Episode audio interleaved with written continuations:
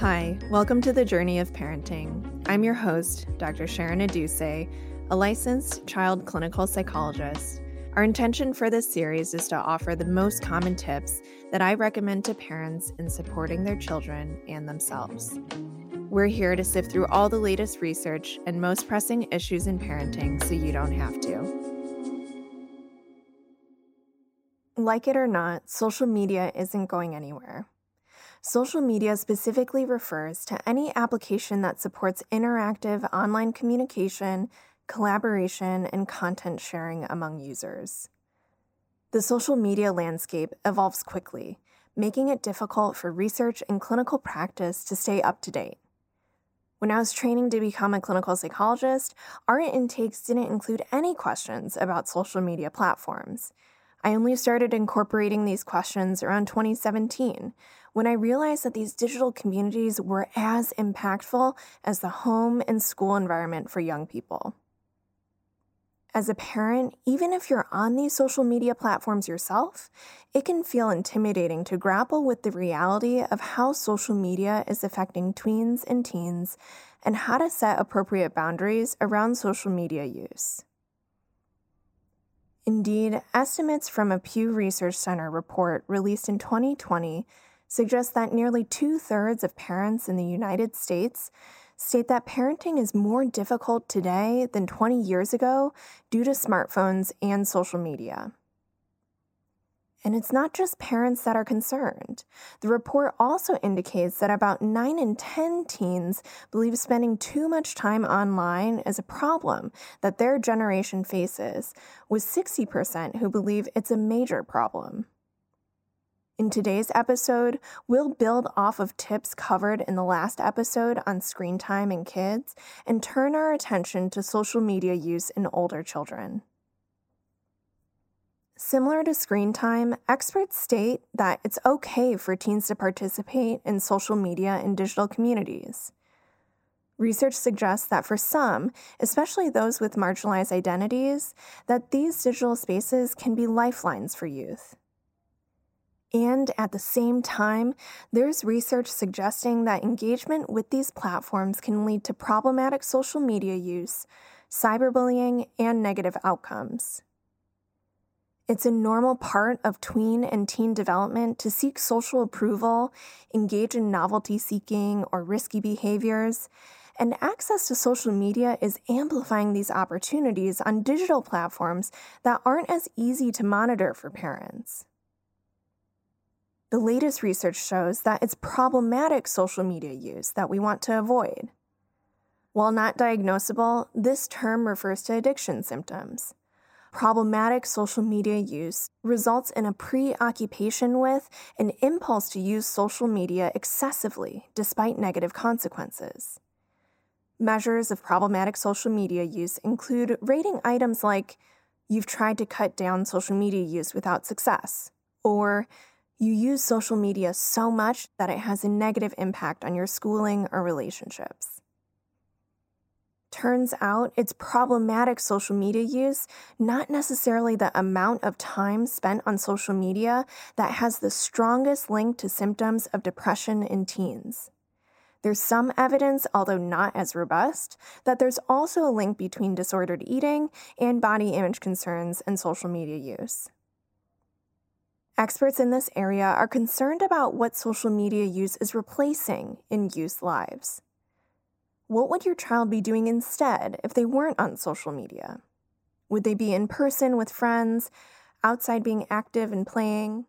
Data from a review published by Kannan and Veazie in March of 2023 indicates that the decline in average daily time with friends for 15 to 24 year olds began in 2010, prior to lockdown. Experts point to this trend as the reason why COVID restrictions aren't the main culprit in the youth mental health crisis, but rather the switch in tweens and teens moving more of their social lives onto social media platforms. In the United States, there's indeed an unprecedented rise in symptoms of depression in teenagers, suicidal behavior, and death by suicide, particularly for girls. In looking at the trend lines of mental health concerns and onset of social media use, it's understandable why there is a strong narrative that social media is contributing to the youth mental health crisis. It's so strong, in fact, that state legislature is changing, like the new law in the state of Utah that passed to require parental consent for any individual under 18 years old to join social media platforms and enforces curfews for minors as well as parental access to their children's posts and messages. However, some experts state that these fears are not yet supported by the research noting that just because these two trend lines are increasing together does not equate to social media causing the rising mental health concerns in teens.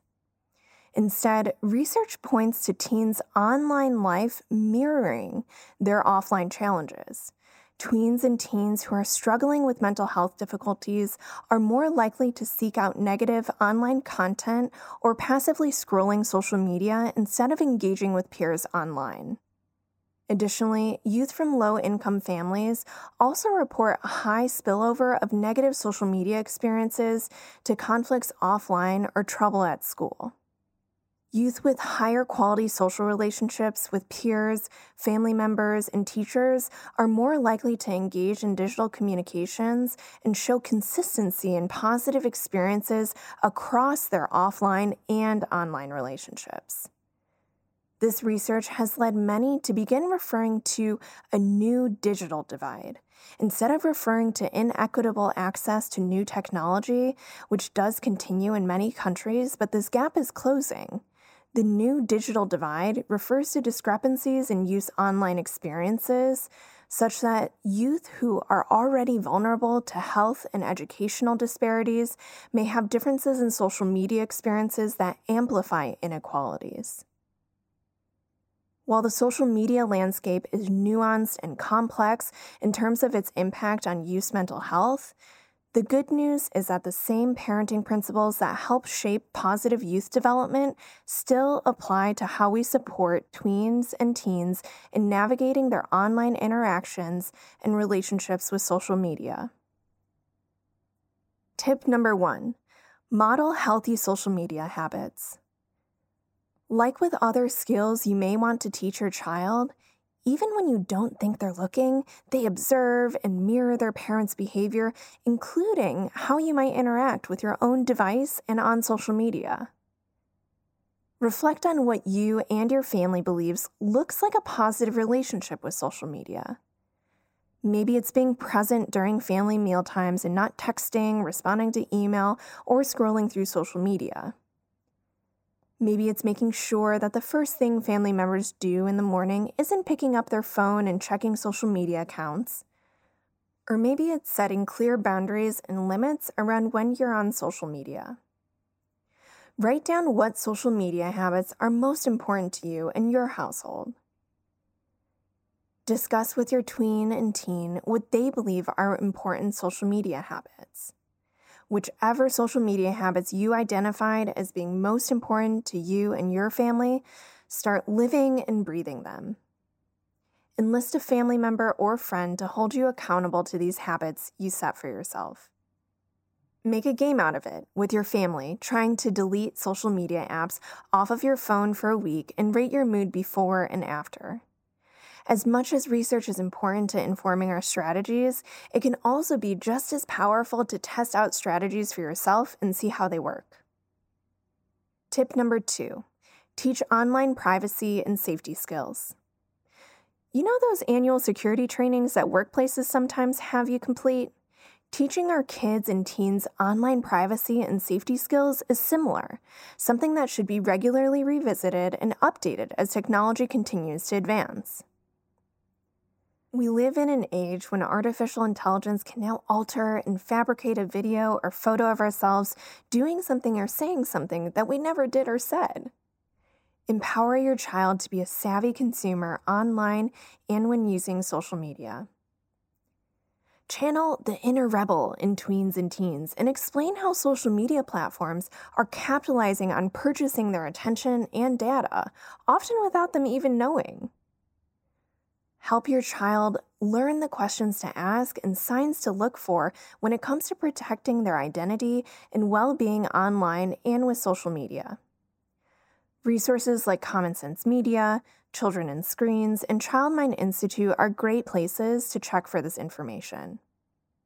Set limits around what information can be shared and which information, like home address, full name, gender, date of birth, should remain private, and circumstances in which you might share these things when online, like when purchasing something online. Covering the topic of cyberbullying also falls in this category of teaching online privacy and safety skills. Cyberbullying is defined as mean or unwanted words and behaviors that happen online if you haven't spoken with your child yet about cyberbullying, you can start with an open ended question like, What have you heard about cyberbullying? What have teachers or kids said about it? Can be a helpful place to start. Research on cyberbullying indicates that it carries similar negative effects that traditional bullying has, and with the added layer of anonymity, as well as visibility to peers and others online, the prevalence rates are higher than traditional bullying. Have an open and honest conversation with your child about how to recognize and respond to cyberbullying. The skills you teach here will apply to your child's ability to communicate and build relationships offline as well.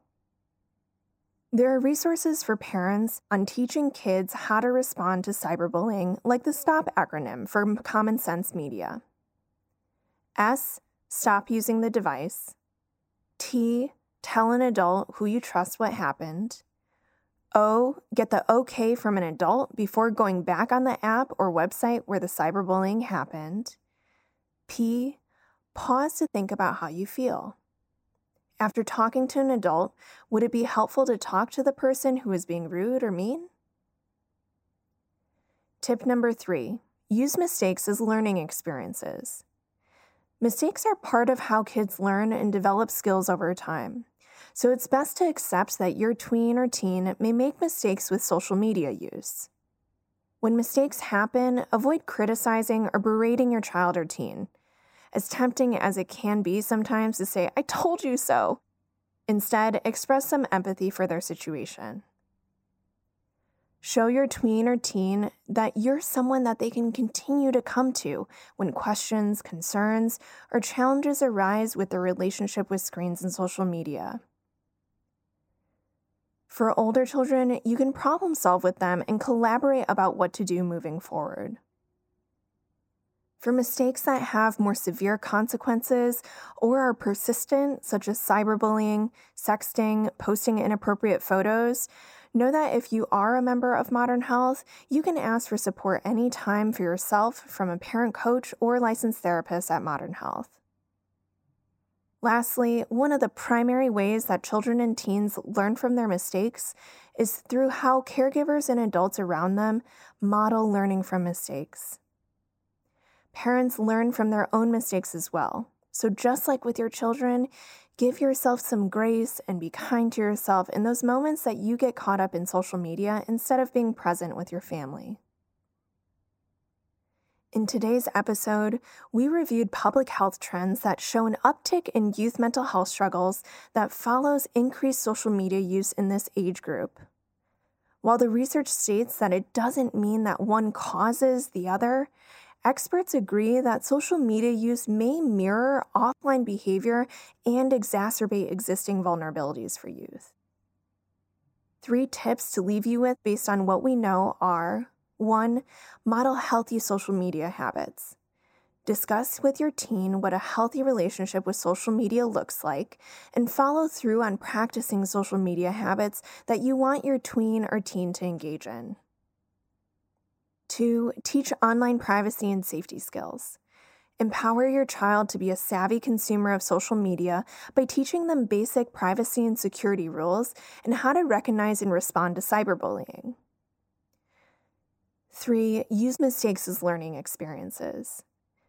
By treating mistakes as learning opportunities rather than chances to criticize, you keep an open line of communication between you and your child so that they rely on you rather than peers or other figures online to inform their relationship with social media. While the social media landscape is complex and intimidating at times for parents to address, know that applying the wisdom of parenting strategies you already have, modeling healthy behaviors, teaching safety and respectful communication, and using mistakes as learning moments all apply online as they do offline.